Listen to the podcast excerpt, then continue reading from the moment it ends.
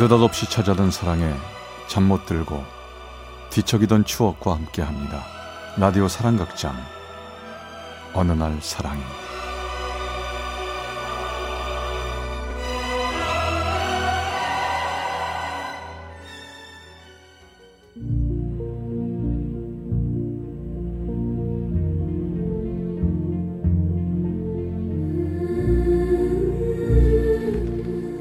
사랑의 체험수기 어느 날 사랑이 제 206화 키가 작았던 그 사람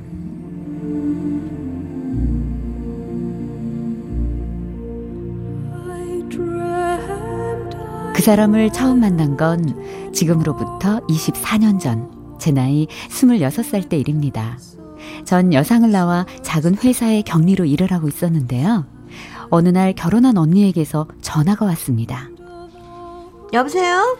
어, 나 언니다. 너 있잖니. 형부 회사에 민대리라고 괜찮은 남자 있다던데. 한번 만나볼래? 어떤 남잔데? 다른 건 다 괜찮은데. 아우, 키가 좀 작단다. 근데 사람이 그렇게 야무지대. 나이가 스물아홉인데 벌써 대리라잖니? 괜찮지 않니?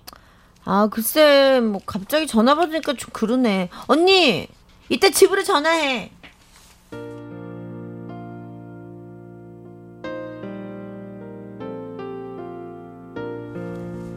전 결국 언니의 설득으로 그 사람을 만나기로 했습니다.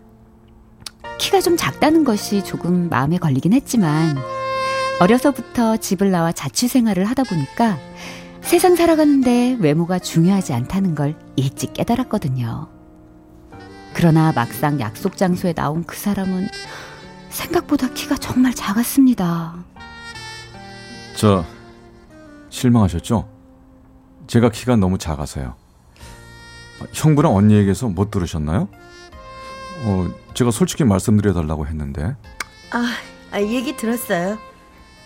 첫눈에 작은 키의 그 사람에게 실망은 했지만 몇 시간에 걸쳐 이어진 우리의 대화는 점점 무르익어 갔고 조용하면서도 배려심도 많고 똑똑한 그 사람의 매력에 전 쏙 빠지고 말았습니다.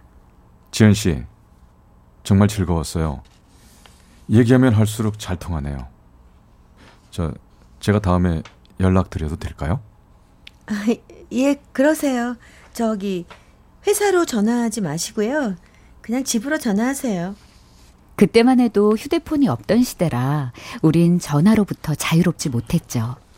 그 사람은 집으로 가끔씩 연락을 해왔고 주말이면 우린 만나서 데이트를 했습니다. 집으로 전화가 오다 보니 눈치 빠른 엄만 금세 눈치를 채시고 절 바라보는 눈빛이 예사롭지 않으셨죠. 예. 오늘도 데이트하고 온 거냐? 그 사람 어때? 언니 말이 그 사람 대학도 좋은데 나오고 벌써 그 나이에 대리라며? 더 두고 볼 것도 없는 것 같아요. 결혼이나 해. 어, 만난 지 얼마나 됐다고 결혼이야. 근데 엄마, 그 사람 진짜 직장 좋고 사람 좋고 야무지고 다 좋은데 아, 좀 망설여져. 아, 키가 너무 작아. 내가 평생 쳐다보고 살 텐데 어떡해? 그래요? 얼마나 작은디? 아, 좀 많이 작아. 아, 솔직히 음. 앉아서 이렇게 얘기하면 몇 시간이고 시간 가는 줄 모르고 막 빠져들었다가 밖으로 나와서 같이 걸어갈 일 생기면 얼마나 갈등 생기는데. 그래도 여자가 남자한테 이렇게 팔짱도 끼고 그래야 되는데. 아 나 그 사람이랑 결혼하면 그거 한 번도 못 해볼 것 같아. 예 결혼해서 애 낳고 살다 보면 팔짱 낄 일이 뭐 있을 줄 아니? 다시 한번 잘 생각해봐. 아 엄마는 계속 갈등을 하면서도 그 사람이 전화하면 만나러 나갔고 우린 제법 즐거운 데이트를 이어갔습니다. 사실 사람의 마음이 이렇게 잘 통한다는 게 쉬운 일이 아니에요. 저 오랜만입니다 이런 느낌. 저도 현숙 씨랑 있으면 시간 가는 줄 모르겠어요. 아, 그렇게 얘기해 주시니 정말 좋네요. 저기 지현 씨, 저 지현 씨가 정말 좋아요. 안 보면 보고 싶고 만나면 헤어지기 싫어요. 저 만난 지 얼마 되지는 않았지만 우리 결혼하면 안 될까요? 저도 내년이면 서른이고 집에서도 빨리 결혼하라고 합니다. 저 정말 아무것도 바라지 않습니다. 결혼식만 올리면 됩니다. 뭐 회사에서 또 집도 다 나온다고 하고요. 결혼이요? 막상 그의 입에서 결혼이라는 말이 나오자 제 마음은 더 복잡해지기 시작했습니다. 아, 제, 마음이 복잡하시죠? 제가 너무 급하게 얘기를 꺼낸 것 같네요. 제가 너무 성급했습니다. 아, 일단 우리 바람 쐬러 드라이브나 나갈까요? 그 사람과 함께 있을 땐 그 사람에게 빠져 아무런 생각이 들지 않았지만 집에서 혼자 생각해보면 그 사람의 작은 키가 절 갈등하게 만들었죠. 결혼 얘기까지 나오자 정말 더 고민이 되기 시작했습니다. 그러나 밤을 새워 고민을 해봐도 결혼은 쉽게 결정하기가 힘들었습니다. 전 결국 고민 끝에 결론을 내리고 그에게 전화를 걸었죠. 아, 저예요, 현식 씨. 어, 늦은 시간에 지현 씨 무슨 일이에요? 저 미안한데요. 아, 우리 그만 만나요. 왜요? 아 저 안 그래도 집으로 와서 후회했습니다. 내가 급하다고 그렇게 빨리 청혼한 건 말이에요. 저기 지금부터 아무에게도 만난다는 사실 얘기하지 말고 우리 1년만 만나요. 그리고 결론 내려요. 네? 아, 저기 아니에요. 저 그만 만나는 게 좋겠어요. 죄송합니다. 다신 연락하지 마세요.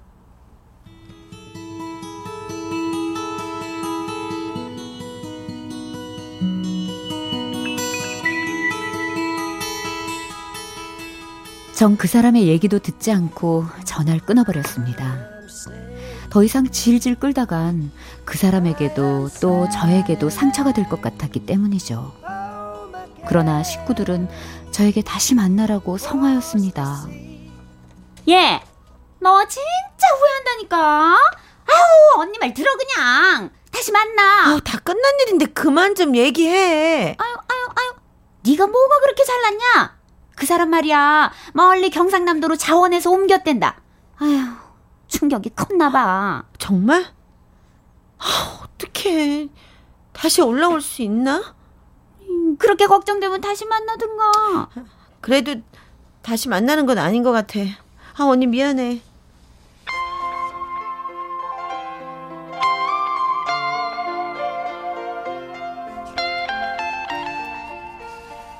전 그 사람을 잊기 위해 저녁이면 요리 학원을 다니기 시작했습니다.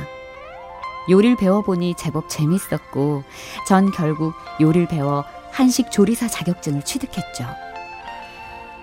그리곤 다니던 직장을 그만두고 한 뷔페 식당에서 일을 시작했습니다. 힘은 들었지만 회사 일보단 재미가 있었습니다. 그러던 어느 주말 저녁, 책을 사기 위해 서점에 가게 됐죠. 책을 고르고 있었는데 문이 열리면서 한 남자가 들어왔습니다. 바로 그 사람이었죠. 전 너무 놀라 멍하니 그 사람을 보고 있었습니다. 어? 어, 혹시 지현 씨 오랜만입니다. 어, 진짜 이런 데서 뵙네요. 잘 지내시죠? 네, 잘 지내요. 근데 혹시 결혼하셨어요? 아니요. 현식 씨는요? 아, 예, 저도 안 했습니다. 저 집 전화번호 예전 그대로예요? 네. 아, 그렇군요.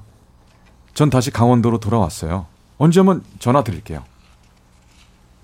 전 집으로 돌아온 그날 밤을 하얗게 지새우며 인연에 대해 생각하고 또 생각했습니다.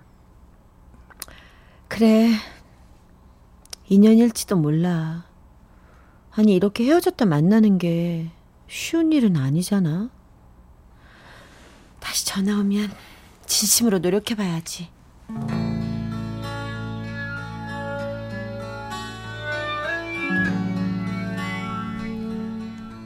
전 다시 그를 만나보겠다고 생각하며 전화를 기다렸습니다. 그러나 다음 날도 그 다음 날도 그 사람에게서 연락은 없었죠. 왠지 모를 실망감이 몰려왔습니다. 하지만 이미 다 지난 일이라 마음 먹고 그 사람을 잊기 위해 다시 열심히 일을 하던 어느 날이었습니다. 뷔페 음식을 채우기 위해 음식을 가득 들고 힘들게 식당 안으로 들어가는데 누군가 절 바라보는 느낌이 들었습니다. 전 땀으로 범벅된 얼굴을 닦으며 그쪽을 바라봤죠. 그곳엔 그 사람과 예쁘게 생긴 한 아가씨가 같이 서 있었습니다. 제법 잘 어울려 보였어요. 어? 전 놀라 음식을 쏟을 뻔했지만 고개를 돌리고 모른 척 일을 끝내고 주방 안으로 들어가 버렸습니다. 그 후 전 그 사람의 결혼 소식을 들을 수 있었죠.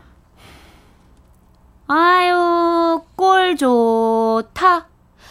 그 남자 얼마나 괜찮은 여자랑 결혼했는지 아니? 아우 됐어 언니 그만 좀 해. 다 지난 일이야. 인연이 아닌 거지 뭐. 인연이 아니야? 야, 네가 인연을 비비 꽈버린 거지.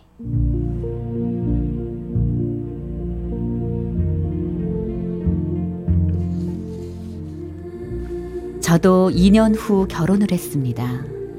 남편은 음, 조건을 따지자면 그 사람에 비해 좀 부족한 사람이지만 사랑으로 만나 행복하게 잘 살고 있습니다. 하지만 가끔 남편과 부부싸움이라도 할 때면 저도 모르게 그 사람이 한 번씩 생각납니다. 과연 제가 그 사람과 결혼해서 살았으면 더 행복했을까요?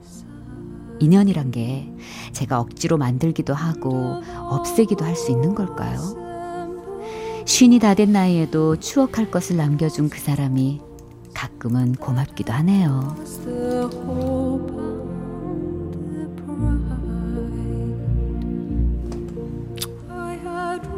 강원 춘천시 운교동의 최지연 씨가 보내주신 어느 날 사랑이 206화 키가 작았던 그 사람 편이었습니다.